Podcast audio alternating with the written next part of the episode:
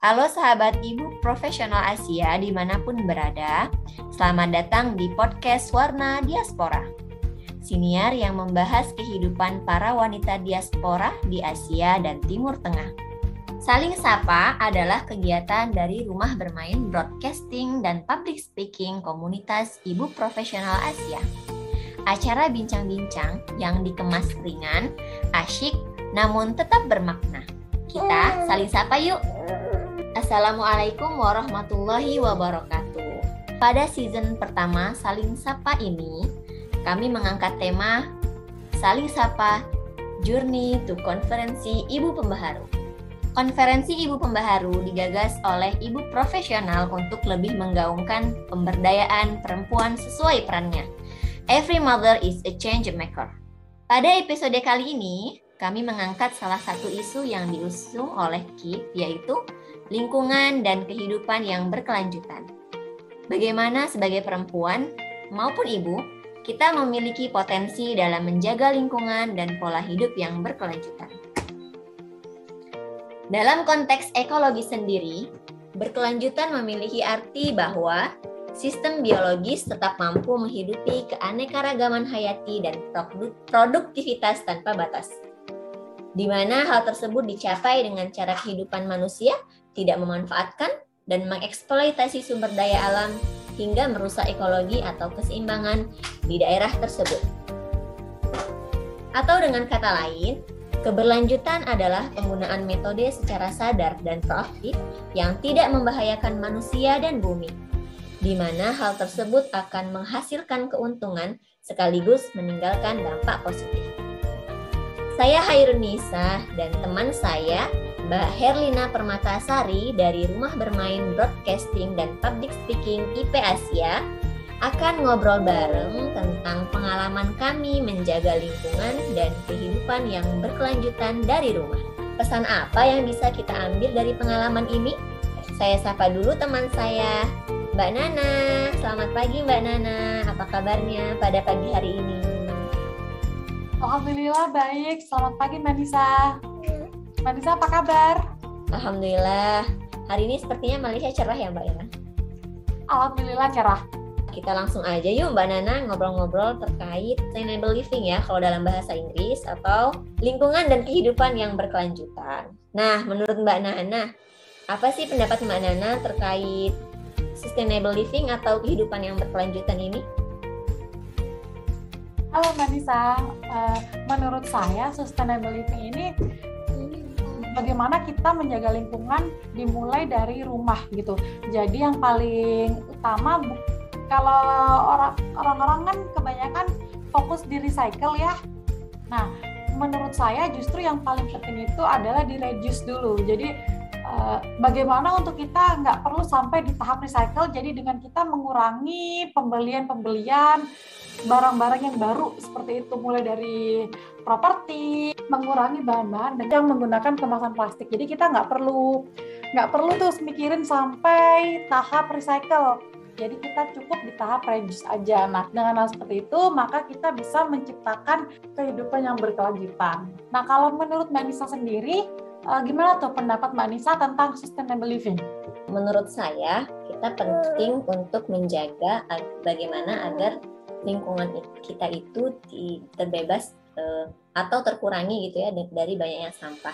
Bagaimana ya dengan sustainable living ini, bagaimana kita bisa mengurangi pembelian barang-barang sekali pakai gitu ya.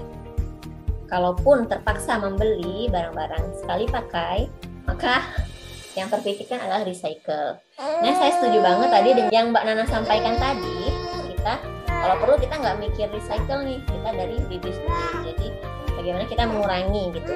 Nah, mungkin itu ya Mbak Nana sekilas. Lalu kalau menurut Mbak Nana, mengapa sih kita penting memiliki pola hidup yang seperti ini gitu? Menurut saya penting sekali ya Mbak ya untuk memiliki pola hidup sustainable living ini. Karena kita kan masih punya keturunan ya, dan kehidupan itu akan terus berlanjut gitu loh. Jadi bagaimana agar kita mewariskan hal-hal yang baik kepada anak cucu kita, tidak mewariskan dunia yang penuh sampah. Kita kita masih memberikan ruang hijau untuk anak cucu kita nanti bernafas. Gitu. Makanya penting untuk menjaga pola hidup yang berkelanjutan ini. Kalau menurut Mbak Nisa, pentingnya apa tuh menjaga pola hidup yang berkelanjutan? Setuju juga dengan Mbak Nana. Bah, banyak banget nih saya setujunya dengan Mbak Nana.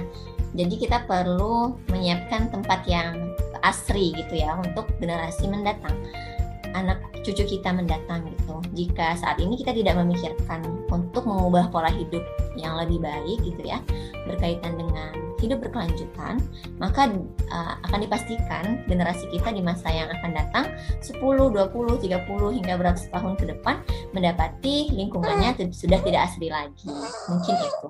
Kalau Mbak Nisa dari rumah itu kira-kira apa tuh yang udah dilakukan sebagai bentuk usaha menjaga lingkungan? Uh, pengalaman sendiri, pengalaman pribadi, uh, kita sebagai seorang ibu yang memiliki anak pasti itu nggak jauh dari sampah diaper ya Mbak. Iya betul. Sekali pakai pospak ya, popok sekali pakai. Uh, yang saya lakukan adalah mencoba ini kalau dari awal itu dari lahir mencoba mengaplikasikannya dengan menggunakan popok kain. Tapi waktu awal-awal kemarin saya hanya bisa bertahan beberapa hari karena riweuh juga. Nah, kemudian ketika sudah stabil maka coba popok eh, sejenis popok kain, eh, popok yang dicuci ulang itu loh.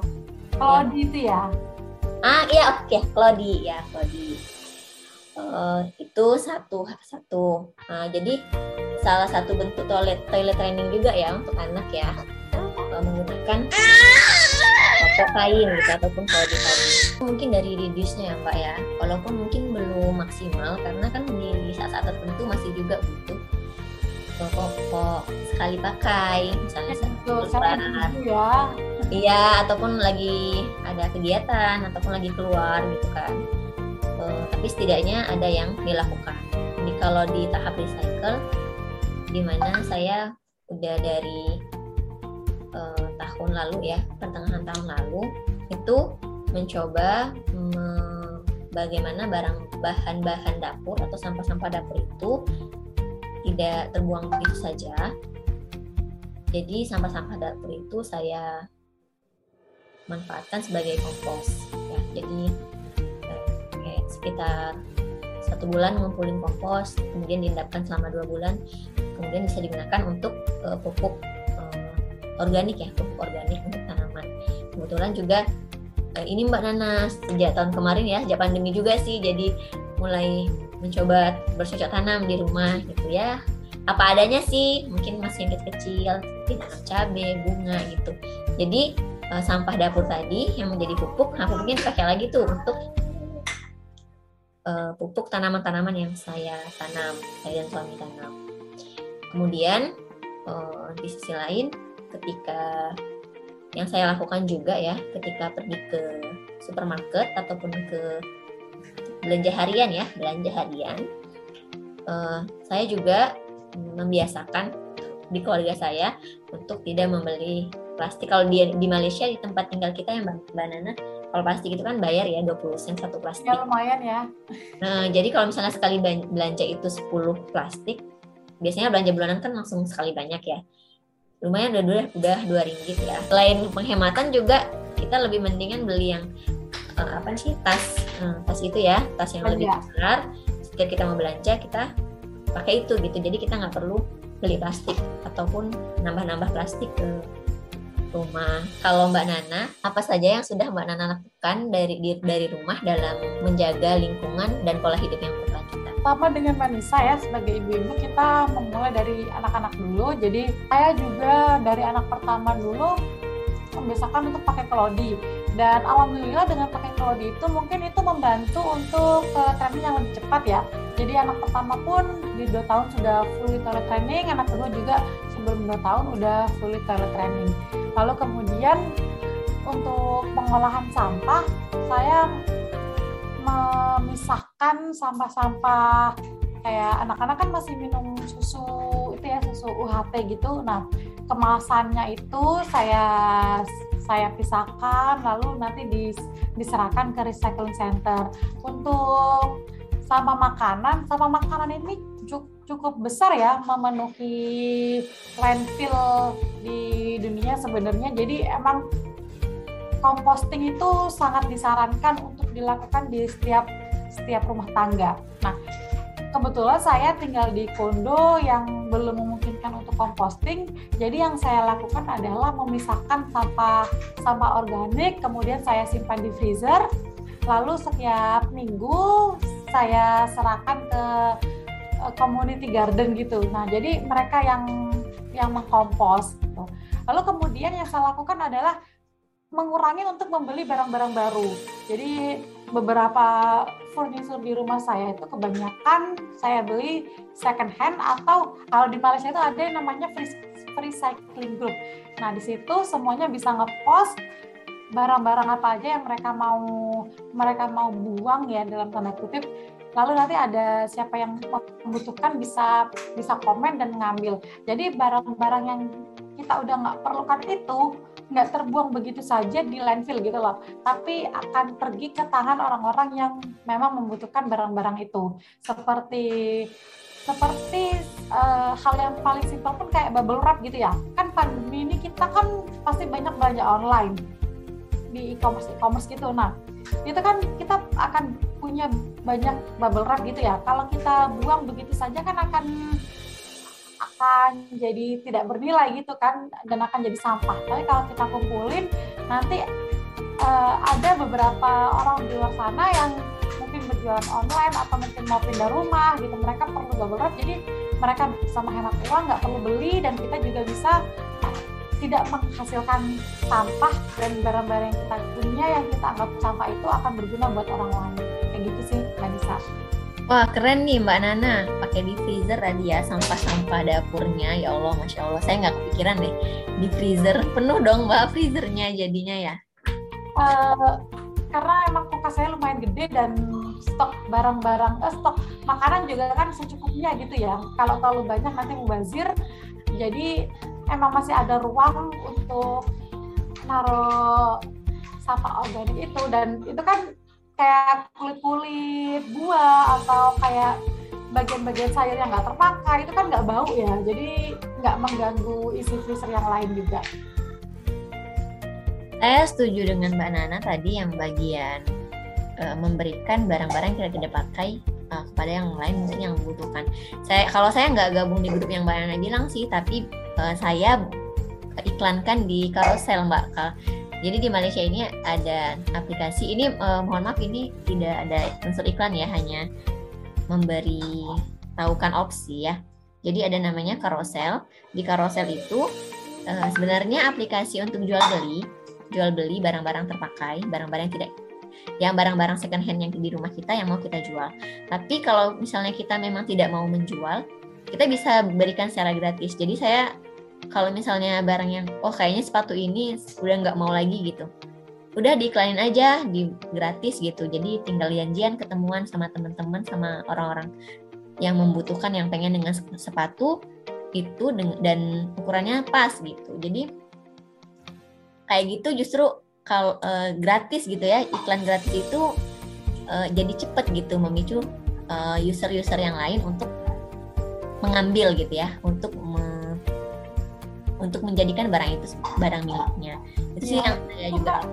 Karena kan sepatu itu kan, apalagi sepatu anak-anak ya, ukurannya tuh cepat berubah gitu loh. Jadi kalau kita nggak keluarkan akan numpuk gitu aja gitu di lemari. Jadi emang sementara pasti size-nya uh, size-nya udah nggak muat dan masih bagus gitu loh. Sebenarnya masih bisa dipakai sama yang lain. Kalau dibuang pun sayang. Jadi betul tuh barang-barang anak-anak tuh emang yang sangat sering keluar masuk ya, berganti size-nya. Kalau di Malaysia yang Mbak Nita tahu itu apa ya kira-kira fasilitas-fasilitas yang bisa mendukung kita dalam meningkatkan pola hidup yang berkelanjutan? Oh, kayaknya kalau di negara Malaysia ini sepertinya salah satu negara yang menurut saya itu dari pemerintahnya juga memang meningkatkan kesadaran masyarakat ya, untuk menerapkan sustainable living gitu ya, karena banyak sekali di radius berapa kilometer ada tempat recycle, bener nggak mana? Jadi kalau di dekat rumah saya, kebetulan rumah saya ini dekat dengan kampus ya, jadi di kampus itu ada recycle gitu. Eh nggak hanya di kampus sih sebenarnya, di antara taman-taman ya. Kalau di sini kan salah sebuah apartemen kompleks perumahan sebutnya ada taman-taman gitu kan. Dan di taman A ada tempat recycle, taman sebelahnya juga ada tempat recycle gitu seterusnya. Jadi masing-masing kompleks itu ada tempat recycle eh, barang-barang yang sudah tidak kita pakai ataupun yang masih bagus gitu ya. Atau mungkin barang-barang plastik yang berlebihan. Jadi bisa kita takkan di sana gitu di gudang recycle itu. Ada juga nih, kalau di saya kebetulan tinggal di daerah Bani. Jadi di daerah Bani ini ada komunitas surau gitu ya, surau yang membuat uh, sebuah gerakan gitu ya. Kalau misalnya ada barang-barang yang tidak dipakai di rumah ataupun uh, sejenisnya begitu bisa diantar ke mereka. Kemudian contohnya nih baju-baju ya, misalnya baju-baju. Kemudian pihak surau yang memfasilitasi agar pakaian-pakaian itu didaur ulang, didaur ulang, diproduksi menjadi barang-barang baru, contoh selimut gitu, kemudian disalurkan kepada saudara-saudara di luar Malaysia, contohnya di Palestina itu kemarin yang baru-baru ini ada di dekat tempat saya. Kalau di tinggal Mbak Nana, ada nggak? Kalau di saya sendiri itu di kondonya sendiri udah ada pemilahan pemilahan sampah ya, tapi khusus untuk kertas sama plastik aja. Kalau untuk sampah basah masih belum ada. Sampah basah yang tadi saya sampaikan itu ada di community garden, agak dekat sih dari rumah saya, tapi nggak yang walking distance gitu. Nah, kalau di kondo sendiri itu baru pemisahannya di plastik sama kertas, tapi itu pun menurut saya lumayan ya. Jadi eh, truk sampahnya pun itu ada jadwalnya sendiri gitu loh, untuk mengambil sama ini, sama ini, sama ini gitu. Menurut saya fasilitas seperti itu sangat membantu sekali ya, bisa belajar memilah sampah, lalu kemudian kalau misalnya kita sudah back for good nanti pun itu juga semoga kebiasaan memilah sampahnya itu pun tetap berlanjut gitu. Kemudian seperti yang saya sampaikan tadi juga ada free cycling group untuk komunitas untuk berbagi barang-barang yang kita sudah tidak perlukan, jadi kita bisa bisa dapat barang gratis yang kita mau. Terus kita juga bisa bisa menyalurkan barang-barang yang kita sudah tidak pakai ke orang-orang yang tepat gitu, yang benar-benar mau menyimpan barang-barang tersebut gitu, yang memang benar-benar membutuhkan barang itu. Wah, uh, seru nih ya Mbak Nana obrolan kita terkait dengan pola hidup berkelanjutan gitu ya Mbak Nana. Nah, sebagai seorang ibu nih, kayaknya kita punya tantangan tersendiri nih Mbak Nana untuk menerapkan pola hidup seperti ini gitu di keluarga kita. Kalau menurut Mbak Nana, bagaimana sih upaya yang ditumbuhkan, yang perlu ditumbuhkan ya di keluarga dan anak-anak, khususnya anak-anak terkait pola hidup berkelanjutan itu? Kalau saya memulainya dengan uh, memilah, memilah belajar memilah sampah di rumah itu sih Mbak. Jadi di rumah itu ada ada beberapa tempat sampah yang memang saya siapkan sesuai dengan kategorinya masing-masing. Jadi karena anak-anak masih sering minum susu, eh, ada tempat sampah khusus untuk kotak susu dan ada juga tempat sampah khusus untuk sampah plastik. Jadi misalnya anak-anak makan snack gitu eh, atau minum minuman kemasan, kalau misalnya pas kebetulan kita beli di luar gitu, itu ada tempat sampah khusus di situ gitu. Nah, jadi anak-anak bisa tahu jenis-jenis sampah, lalu kemudian anak-anak juga kita ajak ke recycling center gitu, jadi mereka tahu bagaimana pemilahan sampah di recycling center. Kalau Mbak Nisa sendiri gimana untuk pembiasaan hal itu ke anak-anak di rumah? Kalau saya sih belum sampai tahap uh, pemilahan ya, dulu pernah Mbak saya kayak gitu ya menerapkan, cuman kayaknya kalau belum kompak satu keluarga itu enggak itu nggak oke okay gitu ya. Jadi jalan ya emang ya benar. Jalan. Uh, jadi hmm, saya memilah biasanya uh, saya pilah yang plastik sendiri, misalnya botol-botol gitu kan, ataupun kertas-kertas. Nah biasanya kalau untuk anak-anak itu uh, kalau misalnya kita sering belanja online gitu kan ada kardus ya. Nah biasanya kardus itu sih yang gimana caranya uh, ini kita jadiin barang barang baru, mainan misalnya kita buat D I Y apa gitu, jadi bareng-bareng nanti kita buat gitu, sama, saya sama anak gitu kan. Itu sih yang saya berusaha terapkan oh, untuk anak-anak uh, saya saat ini. Jadi baru tahap di recycle-nya nih kalau ke anak-anak, belum ke pemisahannya. Nah, saya jadi mendapatkan inspirasi nih dari Mbak Nana untuk menerapkan pemilahan antara sampah plastik, kemudian sampah kertas gitu ya Mbak Nana. Kalau menurut Mbak Nana, bagaimana sih meningkatkan kesadaran kita sebagai seorang ibu dan perempuan terkait isu ini? Menurut saya, seorang ibu itu memiliki peran penting ya dalam dalam menjaga lingkungan. E, karena karena ibu itu kan bisa dibilang ratunya dapur ya. Jadi ratunya rumah gitu. Jadi ibu itu benar-benar memiliki peranan penting. Kalau kita menerapkan recycling dengan baik, maka seluruh keluarga itu akan ngikutin gitu loh. Asal kita benar-benar menyediakan tempatnya. Jadi kayak pemilahan sampah tadi, itu kalau sebelumnya saya juga pernah menjalankan itu dan nggak nggak jalan. Kenapa nggak jalan? Karena saya memilah itu sendiri gitu loh. Jadi saya memilah semua itu sendiri gitu. Jadi saya yang buang. Jadi anak-anaknya tuh nggak tahu ini di mana tempatnya. Taunya mama mau buang ini gitu. Jadi terus mama mau buang ini di mana, mama mau buang ini di mana, semua terblok-blok di satu di satu tempat sampah gitu. Ujung-ujungnya akan akan nggak nggak ke recycling center juga gitu. Dan seperti composting itu kan kita kita yang masak ya. Jadi kalau kita kita nggak pisahkan sampahnya juga nggak akan jalan e, langkah untuk composting sisa makanan itu tadi. Gitu. Maka dengan Mbak Nana, ibu memiliki peran penting dalam menjaga lingkungan gitu, terutama dari rumah, karena sampah-sampah yang ada di sana, di luar sana, itu berasal dari rumah gitu ya kan anak. Jadi ya betul, kebanyakan sampah rumah tangga kan ya Manisa ya. Ah iya betul. Jadi memang eh, ketika seorang ibu sudah sadar akan pentingnya pola hidup yang berkelanjutan, maka insya Allah kita juga menjadi bagian dari meningkatkan pola hidup yang lebih baik gitu ya. Kita juga mengurangi sampah di luar sana. Kalau menurut Mbak Nisa, perilaku apa aja yang perlu kita tumbuhkan terkait pola pola hidup untuk menjaga lingkungan dan kehidupan yang berkelanjutan ini? Jadi menurut saya, Mbak Nana, yang perlu ditumbuhkan terkait pola hidup menjaga lingkungan dan kehidupan berkelanjutan ini adalah sadar bahwa dunia ini milik kita bersama yang perlu kita jaga agar bisa dimanfaatkan untuk anak cucu kita di masa yang mendatang. Mbak Nana, ada pandangan lain nggak terkait apa yang perlu ditumbuhkan terkait isu ini mungkin? Setuju dengan Mbak Nisa tentang meningkatkan kesadaran itu sih Mbak ya. Jadi utamanya meningkatkan kesadaran diri sendiri, lalu kita bisa menumbuhkan kesadaran di lingkungan terdekat dalam lingkup keluarga dulu. Kemudian dari situ bisa kita bisa kita sepakati bersama usaha-usaha apa yang bisa kita lakukan untuk bersama-sama menjaga keberlangsungan lingkungan ini. Kalau dari keluarga saya, yang pertama adalah dengan mengurangi untuk membeli barang baru.